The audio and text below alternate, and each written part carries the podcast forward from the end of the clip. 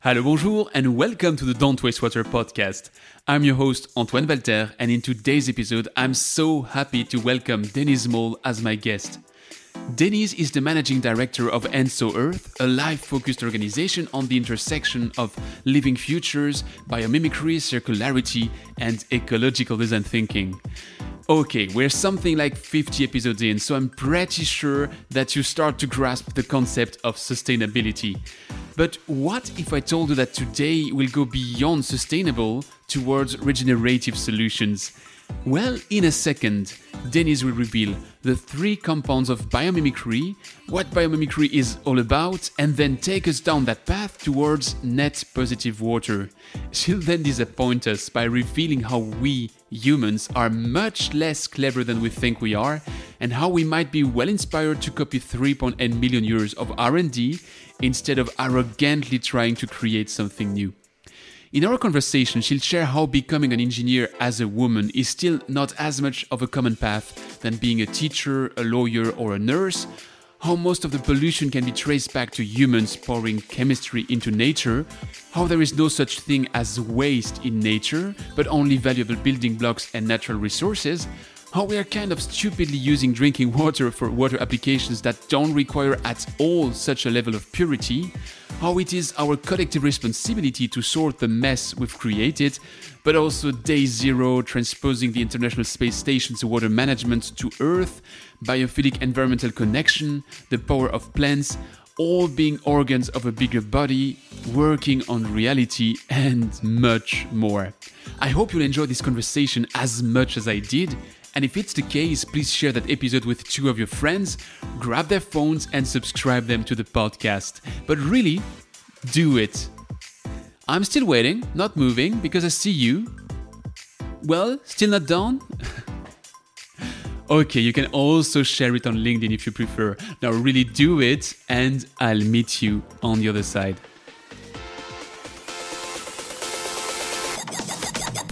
You're listening to Don't Waste Water, the podcast that helps water professionals to improve their wastewater treatment, optimize their operation costs, and keep up with the latest market trends.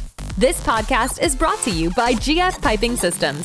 As a leading supplier of piping systems made of plastics and metal, GF Piping Systems is the global expert for the safe and reliable transportation of water, chemicals, and gas. For more information, visit gfps.com. Hi, Denise. Welcome to the show. Hi, Antoine. I'm very glad to have you. We've been discussing that for a while now. We will be touching a very fascinating subject in just a minute. But right before we start, can you send me a postcard? Can you just tell me where you are and what I should know about the place where you're at? Okay, so technically, I'm in the center of South Africa, based in Bloemfontein right now which is in the Free State. I've landed here because my mom got ill and she was visiting my brother who lives in Bloemfontein. So I had to come up and relocate quickly. And yeah, I'm quite mobile and can travel. Love to be doing international travel rather, but it's proving to be quite interesting actually. We are going to be talking about water today quite a lot. And I'd like to understand how you got first interested into that, that, that field of water. What, what brought you to that topic? I think we have to kind of start with how I ended up in engineering. I think that's really where it starts because it's not really something most people end up in. And being in the industry for 35 years now, that means I went into the industry way back in the mid 80s. So, yeah, I ended up in engineering by mistake. Don't we all? so, what happened was I was in high school, final year, and the company approached the school for a drafting position. They were looking for a young girl to train in drafting. And I've been like figuring out I want to be an architect. And I've never even like thought about the reality that drafting isn't just architecture. So no Google, no background research. So the, the sad part of that story is that in high school, we were never ever offered the opportunity of even engineering. It was like you had to become a teacher, a doctor, a lawyer. I literally stumbled into it, but they offered me the job. And that's my baptism into engineering. I started duct to water, ended up in water resources, amazing stuff. And within six months, they offered to boost me to go and study. And that was my journey into engineering. So, cut a long story short, I think we're all connected to water subconsciously or consciously. It is part of what we are. Looking back through my career now, I don't know how it was ever going to be anything else, you know, but it, it has evolved. I was apparently the first woman in a company to ever be versed for engineering. I mean, it didn't even hit my radar, but this was like exceptionally abnormal. And I couldn't figure out why they made me jump through all these hoops, like two days of psychometric testing, lots of questions about what is my long term plan? What happens if I become a mother? and I'm like, I'm not even thinking about that. I just want the job and I just want to go study. And this looks really interesting. You, you just cracked a, a major spoiler about the next step of our discussions. Um, but right before jumping into this way that yeah. nature can itself solve the water issue and, and how nature can treat water, what I would be interesting to understand in your path is how you switch from being on the traditional side of the water sector, this engineering path and all, all these elements to a non-governmental organization with ENSO Earth today. So how does that happen? I've always followed my gut instinct. And that's what I was saying to you earlier on. I think it was my destiny to be led here. And there's been a lot of small incremental steps that kind of bring you to where you are.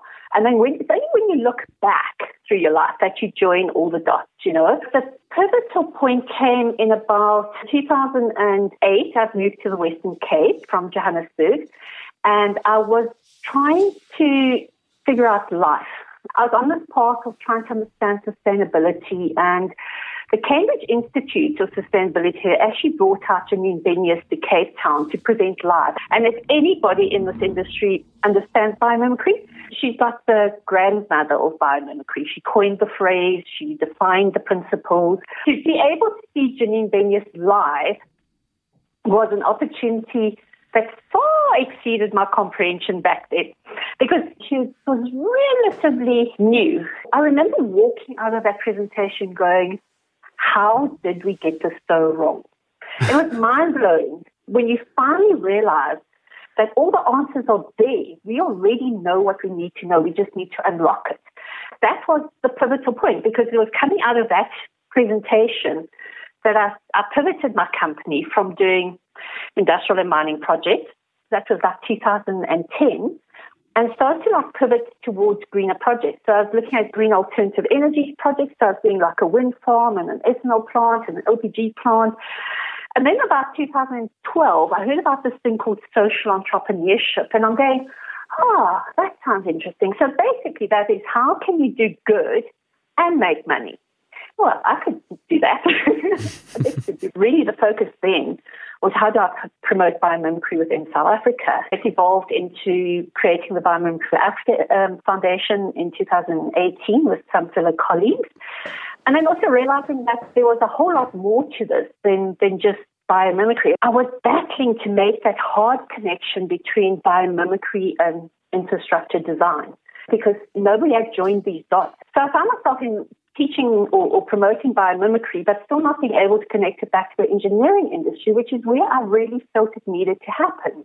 And it became more about why I originally wanted to start the foundation, which was all about how do I ensure that my great grandchildren will have a planet to live on so it kind of goes back to the original 2009 meeting where I found Janine Benyus, the fact that we could go beyond sustainable to regenerative design. And the reason we want to do that is because we need to ensure our longevity as humanity on this planet. And that's, I think that's when the penny first dropped. That if we don't fix this, there is no future generation. This mm-hmm. is it. That, we find ourselves where we find ourselves. And when things present themselves, you have the choice to grab onto it or just ignore it. And this was the situation. I found myself at a position in my career where I didn't like what I was doing to the planet. I realized the impact of those actions, and I was really basically signing the last sentence or the death sentence of my future offspring if I didn't do something to change it.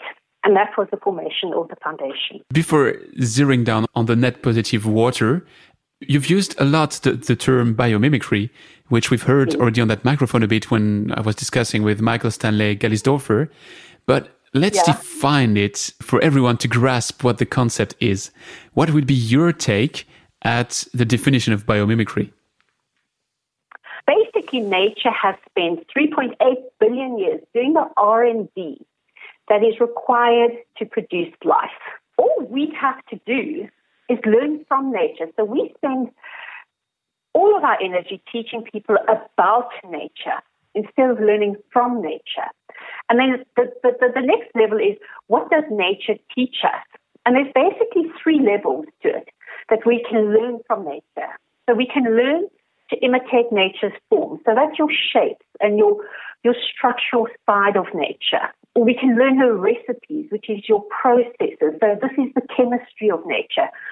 Or we can mimic her systems, which is really the systems within the systems or the processes within the systems. But the most powerful designs are the ones that incorporate all three levels. So where you design in the context of biomimicry, you're looking at nature's forms, you're looking at nature's recipes, you're looking at nature's systems, and you're weaving that into the solution. That, in a nutshell, is biomimicry. And basically, it's the perfect gateway into this realm of regenerative design or systems thinking and design thinking.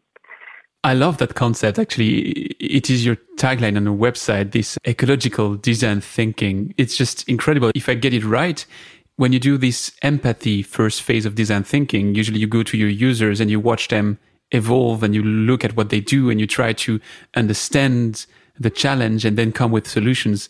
And if I get you right here, it's you go to nature and you try to get from nature what's happening right there and what can we replicate. Is that a right encapsulation of your concept of this ecological yes. design thinking? So, so that's exactly it. So what, what you do when you're looking at applying biomimicry is basically you look at the verb and you go, what are we trying to do? So in other words, we're trying to purify water. What would nature do to purify water? And, and the Biomimicry Institute has got this amazing website called Ask Nature. But you basically just type in what you're trying to achieve and they have catalogued all the potential solutions that relate to what you're trying to do. So it's not even hard because someone's done all the donkey work, you know, and the leg work to create the system and this platform that helps us design in alignment with what nature would do. Living future, biomimicry, circular economy, donut economy, they're all fundamentally the same because they've all been based fundamentally on nature. So it's nature solutions and, and the realization that nature designs cyclically or circularly. So there's a start, there's a birth, there's a growth, there's a maturation, there's a aging, and then there's a dying, and then there's a rebirth. That is the design of nature. And, and the byproduct is always the starting point for new life. And that is also the essence of circularity and circular economy. When it comes to water and, and wastewater treatment or remediation, whatever we call it, is it a silver bullet? Can you take like designed by nature, copy what nature would do, and can we really solve for everything that we are putting into this water? Because some of it is, of course, I mean, there's nothing on this earth which has no link at all with water, but some of the compounds we are putting in there are really so heavily transformed that they are barely still natural. So biomimicry as itself, uh, can it solve for every kind of pollution we're putting into the water? Let's just backtrack a bit here quickly. I want to define the water cycle, okay, because mm-hmm. we both know that water is a finite resource. It's just because nature does this process or the system so well that it creates this, this illusion of infinity. But the reality is that there's no more water today on the planet than there was four billion years ago in, in various forms, ice, evaporation, whatever. It's, it's a finite resource. It's the illusion of infinity that nature creates. Fundamentally, we're all drinking recycled dinosaur pee. Okay, there's, there's just, I know that one. there's no way around it. Okay, so, so exactly that. When you frame it in that context, when you think that all the water we consume, all the water that turns through the system, fundamentally the same water that was on the planet 4 billion years ago or 3.8 billion years ago. the same water that the dinosaurs drank and peed. It's the same water. It's nature that is doing what it does really, really well to create that illusion of infinity. It's just the same water going through the system time and time again. So what we need to be doing is replicating that. And, and the problem with what we're doing in the modern systems is that we're giving nature, fundamentally, stuff that it doesn't recognize and identify. So the minute we put chemicals into the system that nature does not respond to or know what to do with, it fundamentally becomes waste. Mm-hmm. And our problem isn't so much how, well, it is how we process, okay?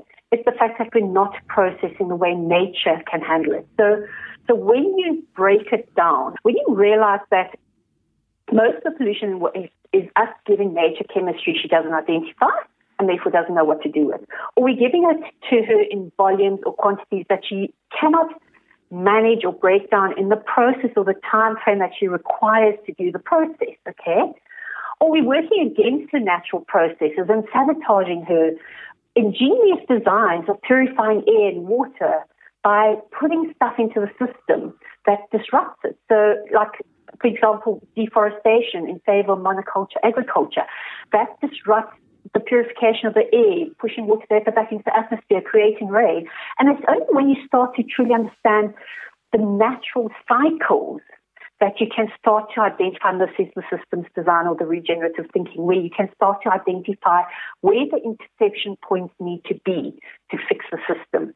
Basically, when you look at the planet in the context of the planet, it's one very finely tuned ecosystem that operates as a whole that ensures our ability as human beings to live on it. When we start to disrupt it, we create pollution, we create waste, we create mm-hmm. contamination, we create all of these byproducts, which are complete byproducts of man's inability fundamentally to design in accordance with nature. So what you say is that if we rush forward because at one end of the cycle we are disrupting something that means that at the other end of the cycle we have to solve for that something by being more intensive heavier on, the treatments. And, and and if you keep pushing on both ends well it's never ending. And at some point it's going to be so heavily disrupted. That's exactly what happened. That is that is our climate reality. We have pushed all the natural boundaries to the point of breaking you know, and most of us, I think, I don't think we intentionally set out to do that, Antoine. I think we did it out of ignorance. You know, we thought we were clever, but we weren't that clever, you know, and we're now realizing that the answer is actually quite simple. We just have to go back to how nature does it and then build that into what we're doing now. The irony in this is that we've been doing it intuitively for, for a while already without realizing it. You know, like I said to you earlier on, alluding to it, is robotics is biomimicry. We, we're mimicking the way the body naturally moves. Mm-hmm. You know, Internet of Things, it's feedback loops in, in systems. It's, it's leveraging the technology to create digital twins. At some level, it's trying to mimic and control nature even blockchain is at some base level biomimicry. There's, there's so much technology that's coming forward that has now evolved out of people going to look at nature for the solutions. And that's what's actually enabling us to start correcting the problems.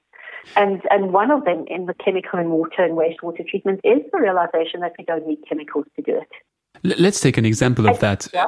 Can you guide us through your living machine project so that we see how that works when it's applied in the real world?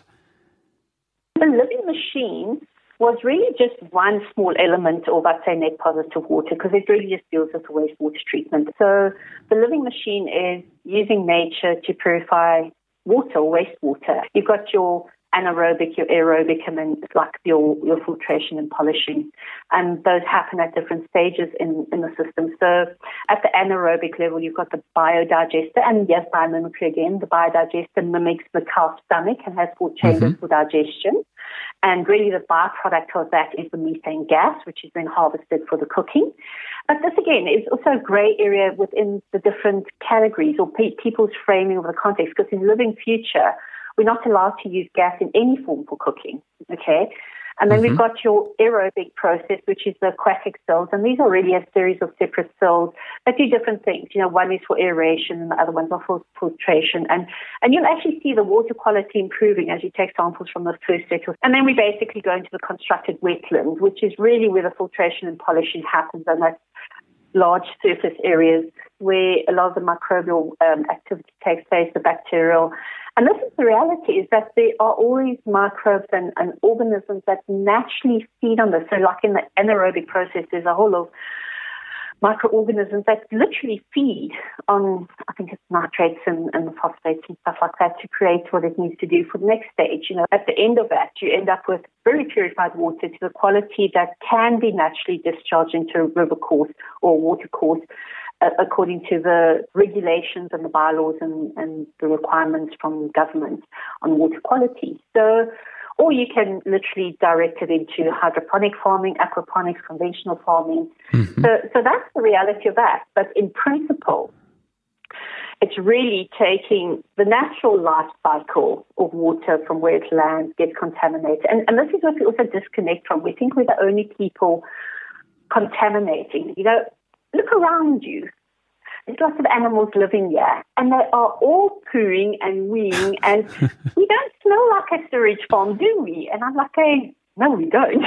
Nature just does what it does, and nobody thinks about it, you know. But we we actually messed it up when we put water with the mix. Do you understand? So so when you actually get into the way nature manages waste, it, it, actually does separate the liquids and the solids. Even in our own body, the design is separating liquids from solids. Do you understand? Mm-hmm. But we went and did as engineers, we just throw the whole lot together and add water. We actually create our own problems. so this is a colorful conversation. hey? I'm pretty sure nature doesn't call it a waste. It, it's just a part of the cycle. Oh. And, and we humans call it a waste. And if you call it a waste, and you have to treat it as a waste and you have to just sort it out. But if you don't consider it a waste and if you say it's a resource like another, is that what leads you to this concept of, of net positive water? That's exactly it. That's exactly it, Antoine. It's, it's the realization that waste does not exist in nature. Mm-hmm. There is no thing called waste in nature. Everything is a valuable building block, natural resource. That is part of, I'd say, net positive water. It's not the whole of net positive water because wastewater treatment is only a sector. Because what net positive water is trying to do is mimic the natural water cycle. It starts with rainwater harvesting. It looks at stormwater management. It looks at wastewater management. And then it looks at it from an integration of the whole. In other words, how do they cross over and how do they influence each other? Because how we design is that when you go to council for submission, you will do your um, and stormwater submission together, and mm-hmm. then you'll do your sewage and water submission together. But the, the truth is that the two systems influence each other because when you're looking at how your rainwater harvesting diminishes your stormwater flow and redirects it into another system, and then takes your wastewater and reclaims it to reduce your water demand, that's what we call the ecological water balance. When you look at it within the context of the whole, that's net positive water because now you're having to manage the entire cycle of water from rainwater or, or potable water, wastewater, stormwater within the context of the site. The first fundamental is always in the context of place, okay? Because your soil type, your topography, your climate, all of these things will influence what your final net positive water balance will look like. You want to be able to keep this close to what the preconditions were to have the least environmental impact. That, that's the part which I don't get. Because to me, uh, the natural water cycle is fully neutral. You have water, as you said, which is still the same than we had millions of years uh, ago and what the dinosaurs had and everything. So that to me is all neutral. So how yeah, do you make it positive? how they define it in the industry, okay, is that basically net zero is the equal sign. So your water consumed is equal to your water reclaimed, which is 50%. Whereas the net positive is the greater than. In other words, your water recycled is greater than the water consumed. So anything greater than 50% is considered positive. And how it's defined is, for example, when you look at your water balance, your potable water consumption is only, say, 30%, and your wastewater reclamation is 60 or 70%. Then in principle, you've got net positive according to the definition. But you're absolutely correct that because it's a finite element or, or resource, technically you can never get positive because you can never create more and you can never reduce more. Okay, it's really how they define the positive is about how much is reclaimed and what percentage of what is going in is actually reclaimed, recycled, reused, etc., etc. Like I can do an entire podcast on literally net positive water design because it's, it's, it's fascinating because that was the pivotal point in my career and it only happened like a few years ago when I realized there's actually a different way to do this because we have been so indoctrinated and taught to follow design codes and never question this is how it works. When you start to break it down, and I don't know if it's different in Europe, but this stuff works in Africa, okay? We basically get 100% of our water from the municipality or the, the city. We pay for that. The reality is that only 30 to 40% is true potable demand. That is really for drinking and ablutions, showering, hand washing, is true potable source, cooking, true potable source. The other part of it, almost like 40, 50, 60% are non-potable use, depending on obviously what you design the building for. So those, those numbers will vary, okay? But when you come down to think that we basically spend all this money to buy potable water to literally, in one toilet flush, send it down the toilet and contaminate it instantly. And then we have to pay our municipalities to retreat that sewage and send it back to us as potable water so we can repeat the cycle. And it's insanity because we haven't realized. I like the way that you're laughing because when you realize that, you've realized it's positive water because that's the insanity of it. And people don't even realize we're doing this double dipping cost because we're not looking at water fit for purpose. Why do we need potable water to flush a toilet?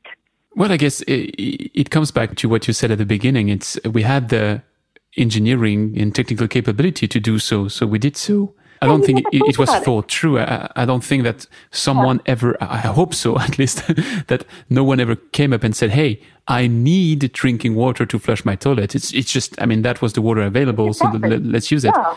But if you think of it as a system, it's different. Then you go back into like the engineering behind it, and you realize that the reason they did it is because they didn't want to double plumb a system. We didn't have the technology 200 years ago when the Victorians came up with this ingenious idea of flushing toilets. The reality is that water was abundant. We didn't have the population growth we did. We just it was readily available. We could harvest it at source, just flush it down, you know, and it, it went away. But nobody thought about the impact because we hadn't advanced or evolved enough in our thinking to realize the impact of what we are creating. And that's what I'm saying. I don't think we intentionally set out to, to, to make a mess. We just happened to make a mess. Now that we know we've made a mess, can we actually ignore it? Or do we not have an obligation to fix it?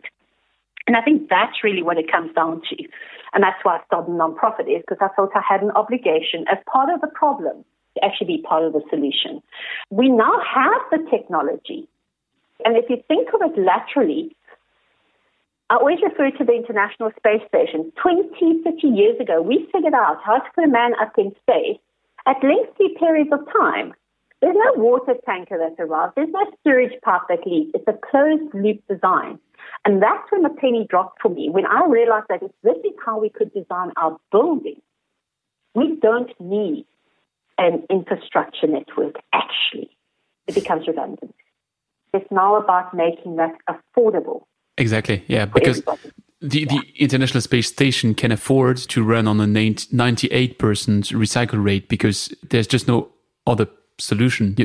It costs so much to, to send a 100 liter cube of, of water to the space. So it's just not a question. You recycle, but as long as it's still, and I'm using a lot of brackets here, easy to access to water on Earth, it's going to be difficult to make the economical point of of closing the loop and, and, of reusing more, which leads me to, to my question. Actually, I fully get your explanation around why it makes a lot of sense and why it's stupid to, to deal with water the way we do. But what is the trigger we need for everyone to realize that we are going into the wall if we keep doing it that way.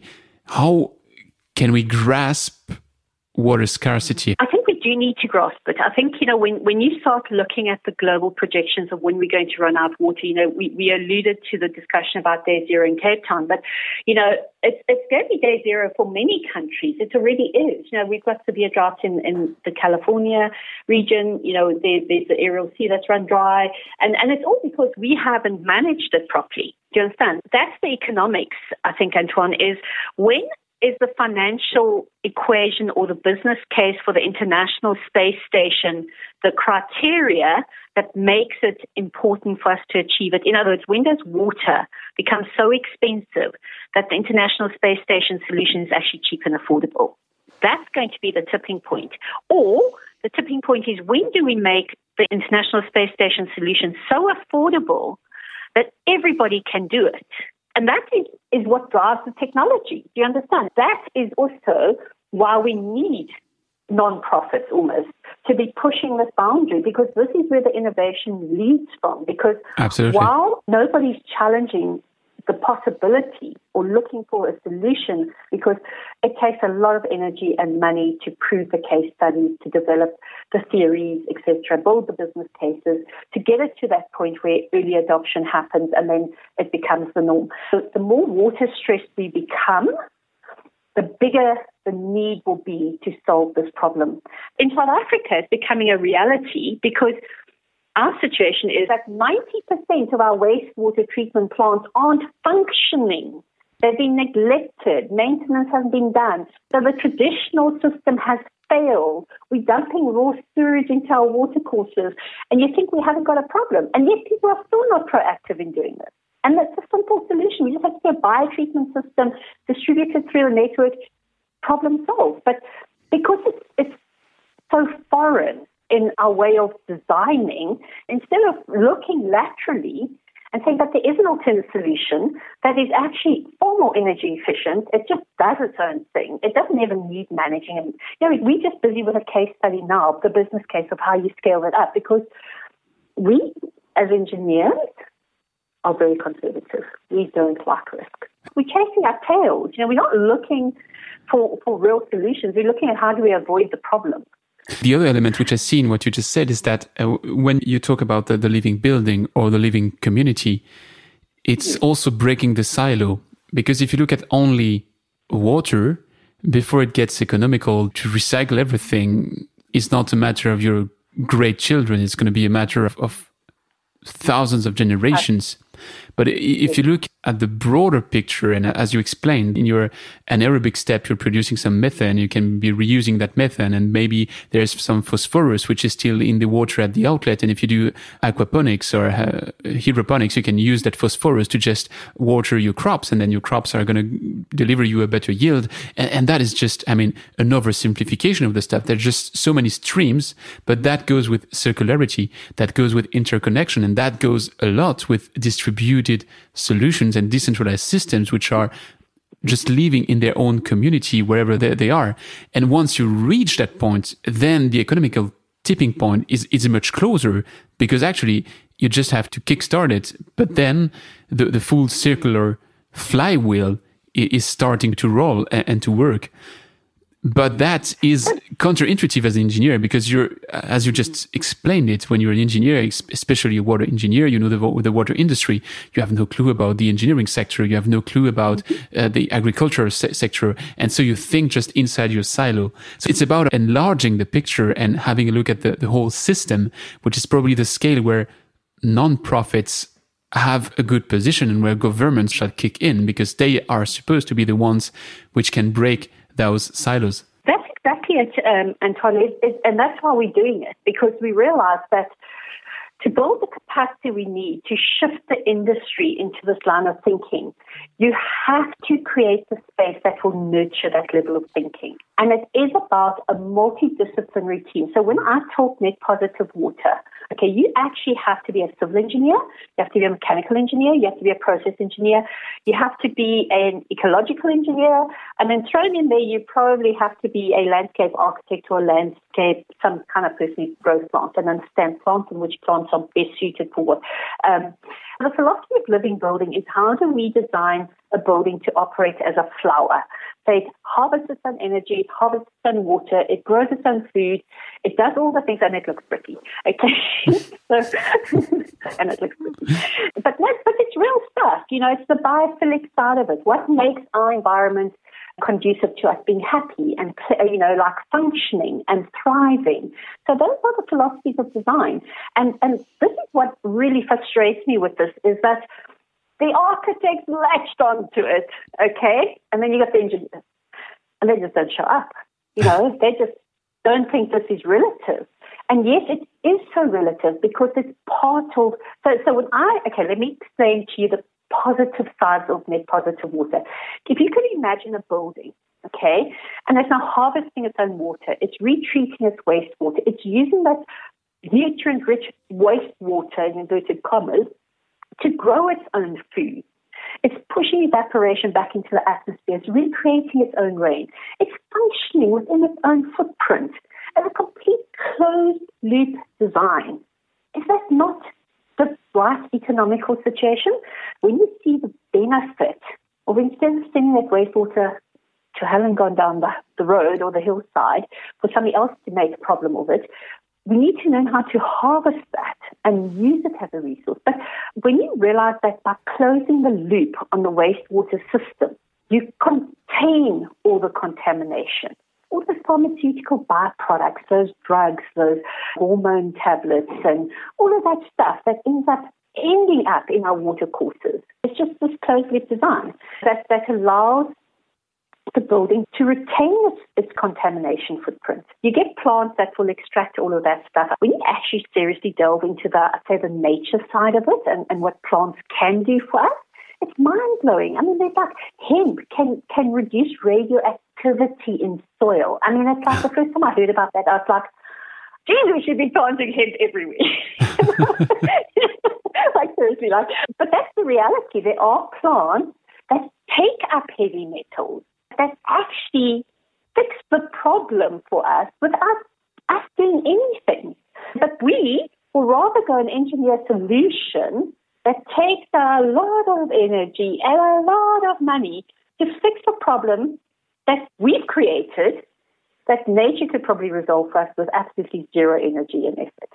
If I want now to be the, the devil's advocate for just a minute, oh, cool. what you're describing goes really against the way our societies are built because we always go down that path of ultra specialization, even to the point that today someone that would be a water engineer wouldn't define himself as a water engineer. He would say, Hey, I'm specialized in a certain type of disinfection in the drinking water side. And if you come with something about wastewater, it's going to be a bit, yeah, you know, I, I don't know about it because uh, I'm not specialized into that. And now you're saying that we should be at the same time doing a bit of landscaping, a bit of uh, architectural works, a bit of this, a bit of that. So that taps into the, the other side of the coin, which is those centralized systems are maybe inefficient are maybe not the best solution, but at least you have the scale effect to have all the specialists needed at those places. And I tell you, it goes against my own conviction. So I'm really playing here the devil's advocate role.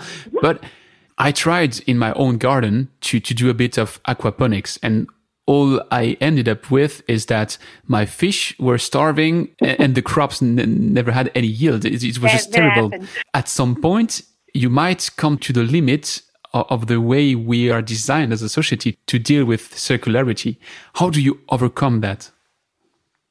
What you're saying, Antoine, is, correct at some level, but that's because our society has driven us into that direction. We used to be generalists. Do you understand? We never used to be specialists. But that's not how our society developed. We got pushed into having PhDs to be able to over, overanalyze this, mm-hmm. and, and that makes a lot of sense. Unfortunately, it's going to be the specialists who are going to drive certain frontiers, if that makes sense. The secret to this isn't individual, it's community. Mm-hmm. Okay. So if within your community you have people who can specialize, that as a whole, you function as a unit. So in other words, if you put the analogy back, say your body, there's lots of individual little cells in the body.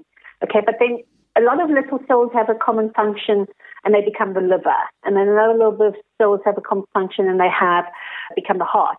But as a whole, they all have an important role to play in the body. And that's, I think, what we have to transcend is that we have to stop seeing ourselves as little individual cells, but potentially as organs within the bigger body. And that system's design again. But as a whole, within the footprint of our community, all our needs are being met. When we start to see our city through that kind of lens, then it becomes infinite what, what the potential is to change how we live and operate in cities. What is your role as Enso Earth into this transformation almost that, that you, you, you'd wish to see? So we've understood why I created the nonprofit. You know, it was about the longevity of humanity on this planet. From a more personal reason, I'd like to be able to know that my great grandchildren can actually have a planet to live on. But my role is how do we ensure that future? The focal point was going back to what are the the basic essential needs for life, which was clean air, water, and food. And this is how we ended up back at water because the water drives it all. You know, the water is needed to create the food, it creates the vegetation, that creates the clean air. So just in that little loop, that is fundamentally what we focus on. So we've identified that water um, is a pathway to us obtaining our goal. And it's a critical pathway because what people don't understand is that you can't have one or the other. You have to have clean air, you've got to have clean water, and you've got to have food to live. If you don't have any one of those three, you're fundamentally dead. And then there's a scale to that. You need eight minutes of air, you need three days of water, and you need 40 days of food. And when you start to understand those numbers, then you understand how critical that balance actually is. So, what is our role as Earth? Is how do we look at that little cycle of clean air, water, and food and ensure that first we don't pollute our water sources? How do we reduce our water usage in agriculture and farming? How do we upcycle wastewater to be a substitute for, I'd say, raw water in the agricultural process? And then understanding that all of that vegetation is actually part of the carbon sink footprint. It's what drives the clean air. It's what drives the water uh, vapor into the atmosphere. And it's actually quite interesting when you start to make that connection and that you realize that it's actually not the lack of water, it's breaking that cycle. So somewhere water became obsolete, not obsolete, like diminished, which drove the vegetation to not grow, which drove the cycle to not create water vapor. So that then drove the cycle to not produce rain. And when when you realize that, then you start to understand a lot of this revegetation programs that are happening globally and how entire deserts have been brought back to life. But where we focused on is four key areas to, to the nonprofit. It's mm-hmm. the advocating. How do we reach people and teach people what the cycle needs to look at? And then they our, uh, I'd say our education and training is how do we create apprentices who can train in net positive water? How do we help them develop the skill sets to be able to become the next generation of regenerative designers? And then basically they train on real projects that can create that impact. We're not training on fictitious stuff. And design is one of those things that's hands on. You have to do real design work to actually translate the theory. The critical link to all of that is the funding because the nonprofit will unlock funding to do the projects, to create the training, to be able to shift the outcome. How do you measure your, your success and, and what will make you look back in, in five years or in 10 years and say, we've achieved something which was even better than what we expected? One of those, they have their own metrics um, or the KPIs. I think, you know, it, it's really coming down to how much water can we recycle. So, like with advocating, you know, how, how, we look at our analytics, how many people can we reach? You know, education and training, how many apprenticeships, apprentices have we trained and graduated with masters in ecological design? You know, mm-hmm. um, projects. You know, and on the projects alone, you know, you, you're just looking at how much water have we reduced, reused, reclaimed, recycled. You know, and even funding. You know, how much money have we raised to put into projects? those are really the metrics that we're going to be chasing and monitoring. For, for the part of your role where you're acting with this, this fundraising, how do people react to your explanations? I'd call it a narrative, even don't, don't get me wrong. It's not a story like the one I tell to my daughters and, and that would be a fantasy. I mean, it's real life, but, but it's sometimes a bit disconnected from the perception that people have from the real state of, of a water infrastructure, of our water systems. How, how do you, how do you do this? Yeah. how do we do this? We take the human element out of it. No, I'm joking. Um, so, so what we've done. if you're going to rely on people to donate money, it's never going to happen. Okay, that I've realized. I've been living my own social experiment. I'll tell you about that offline though. But it's it's actually shocking.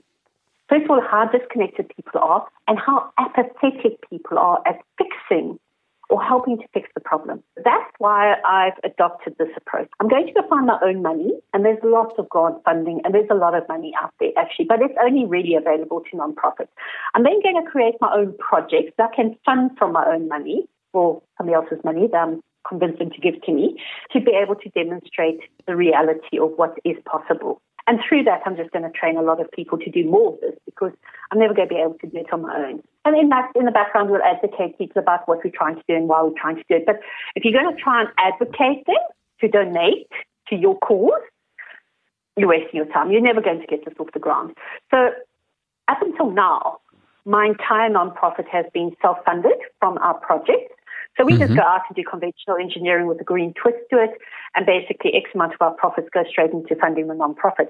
But with COVID, we realized the resilience or the lack of sustainability in that, because if there is no project, if nobody's doing projects, then all our um, approval processes stalled in council because it was shut. Um, you know, we've, we've had to look at different funding strategies, you know, and well, the grant funding and the corporate social responsibility or the CSI funding has always been there. And, and in South Africa, it, it's nicely contextualized. The government has made tax benefits for it. So, you know, that's the big corporates giving the money.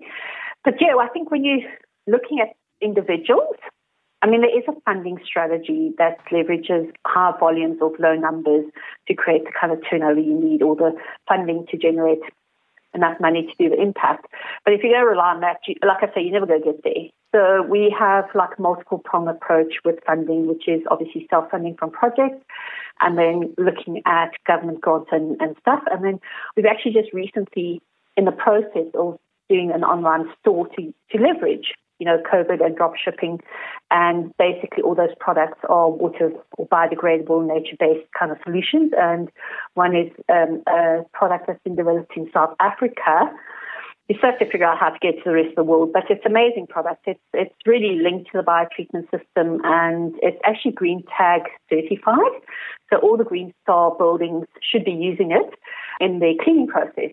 So really what we did was say, okay, which products or affiliates can we link with that we can sell their products, promote their products to basically generate the revenue we need to cover our operating costs. I could have an additional 2,000 questions, but I'll try to encapsulate that in, in, in, a very last one in this deep dive. You mentioned COVID, which has, of course, worldwide terrible consequences. But if we want now to take like pink glasses to look at it may also be an opportunity because we disrupted the world one way or the other. So we have the choice between going back to what we always did or to say maybe that's the opportunity to to take a fresh start and to look at our infrastructure differently to look at our investments as communities differently do you think that is an opportunity that you may be able to, to leverage do you see that opportunity at all or do you expect it to just come back to a 2019 vibe when all of that is over? From a non-profit perspective, Antoine, I think there's huge opportunity to leverage it because what has happened in the corporate world is this whole focus on ESG. I don't know if you've ever touched on ESG. It's actually very important. And what I'd like to see, there's still a disconnect between ESG and actual non-profit benefit. But in the same way, we saw the connection with CSR and CSI to nonprofits and being able to donate part of your profit margin to nonprofit. I'd like to see almost like CSR and that fall away and ESG get reframed into the global scorecard. So in other words, if you as a corporate are donating to a nonprofit, it should influence your ESG score. If it's a non-profit relative to environmental, social, or, governance, there should be a, a, leveraging on the scorecard. That's, I think, one of the areas where we can tip it. So, in other words, if all the organizations or corporates out there who are manufacturing and doing stuff come to the table with the E in the environmental part highlighted, and they look at their processing facilities, they look at what they're doing to the environment, they look at their wastewater reclamation. I think there is a point to create the tipping.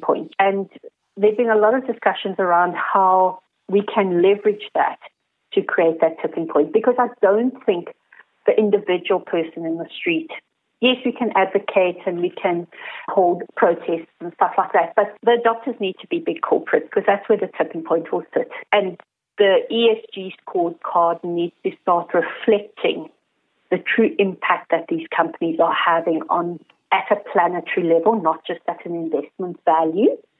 That's what I'd like to see change. And I think if we can fix that, it will ripple through that then the non-profits will get the money they need to do the work they need to do there is a tipping point, and I don't personally think we will ever go back to pre-COVID.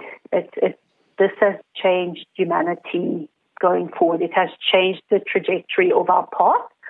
And there's a lot of people out there trying to leverage it to the benefit of the whole.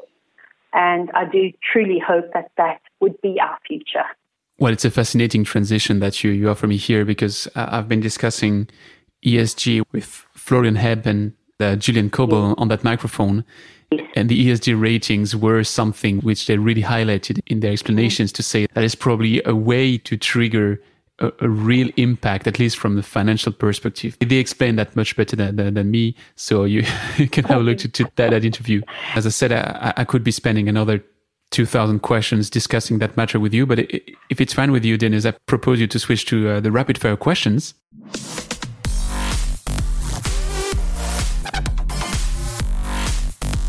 It's time for the rapid fire questions. So, in that last section, I'll give you short questions and uh, you'll have to give me short answers. But don't worry, I'm always the one which is sidetracking the discussion. You can cut, you can cut them off. so, my first question is What is the most exciting project you've been working on and why? That would be the Living Building Challenge. That was my realization after 30 years of infrastructure that there's a whole different way to do it, and we're 180 degrees in the wrong direction. And then I think doing the legwork now into the Living Community Challenge and realizing we can actually scale this and make it affordable. What's your favorite part of your current job? Marketing, telling the story, the why, sharing the exciting new ways of designing, strategy, and packing that pathway of how do we get to the objectives. That's my job. Love it. Well, that is a fascinating answer. I think never, never, never since I'm asking that question, and you're my guest, something like guest number 50, I have never heard marketing coming out so spontaneously. Even when I interviewed Björn, he didn't mention marketing. See, that's my job as CEO is to tell the vision, the story, the why. I mean, and I'm passionate about it. I love sharing it. I, I, I can experience that right now. so, what is the trend to watch out for in the water industry? I think it's um, all round. Probably the, the likes of ecological engineering, green infrastructure coming forward, looking for the nature based solutions. But I think another side of it is also aligning our materials with nature's chemistry, even in, I'd say, manufacturing of our pipe work, all of that stuff we need to rethink. But chemistry we're putting into the industry. That's our problem. What is the thing you care about the most when you're working on a new project, and what is the one you care the least? Oh, this is such an easy one. I love conceptual design. Getting the backbone of the project worked out, understanding that whole system design thing, and then giving it over to the rest to dot the I's and cross the T's. And my least favorite part of this job is haggling fees with clients and managing scope creep. Do you have sources to recommend to keep up with the water and wastewater market trends? I think at the CSE in India are doing really amazing work on like leading water sensitive design and decentralized systems. And, you know, from an African perspective, they're very relative because we say, you know, we're facing very similar challenges here in Africa, economic water scarcity. But um, yeah, I think the ones that I would say is don't discount them is like the Biomimicry Institute, the Living Future Institute, because they're the guys who, who are pushing the parameter with regard to, you know, they're running the design challenges, they're running the product challenges, they, they're making us look, they are making us look for alternative solutions. And and like I said to you, if you link it to what we need to be doing in the materials alignment to nature chem- or nature's chemistry, that's where we have to start, you know, because until we fix that, we're always going to create waste. And last question Would you have someone which would be nearly as passionate as you and that you would recommend me to invite on, on that microphone?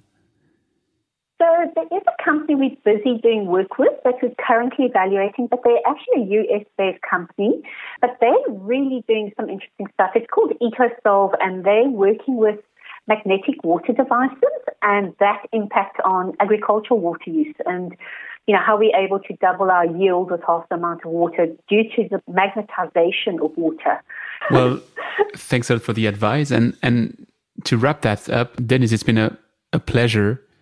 I, have learned so much discussing with you, and uh, as I said, it's a pity that I have to put all of that into an episode. So uh, um, I would say if you're free anytime in the future, we can continue on that discussion. I would have oh, so much more questions for you. Yeah, oh, I'd love to. I'd love to carry on because there's there's so much to know. And I mean, I'm not a specialist, Antoine. I don't ever promote myself as an expert anything. I'm a generalist. I'm probably an expert generalist because I know a lot about a little bit of everything. But it's it's important for what I do because that's how you link the silos. It's how you break down the silos. I couldn't do this job if I was a specialist. Well, thanks a lot. And then I'd say talk to you soon. talk to you soon. Thanks for listening to Don't Waste Water. This podcast was brought to you by GF Piping Systems. Loved this episode? Head over to Apple Podcasts to subscribe, rate, and leave a review. See you next time.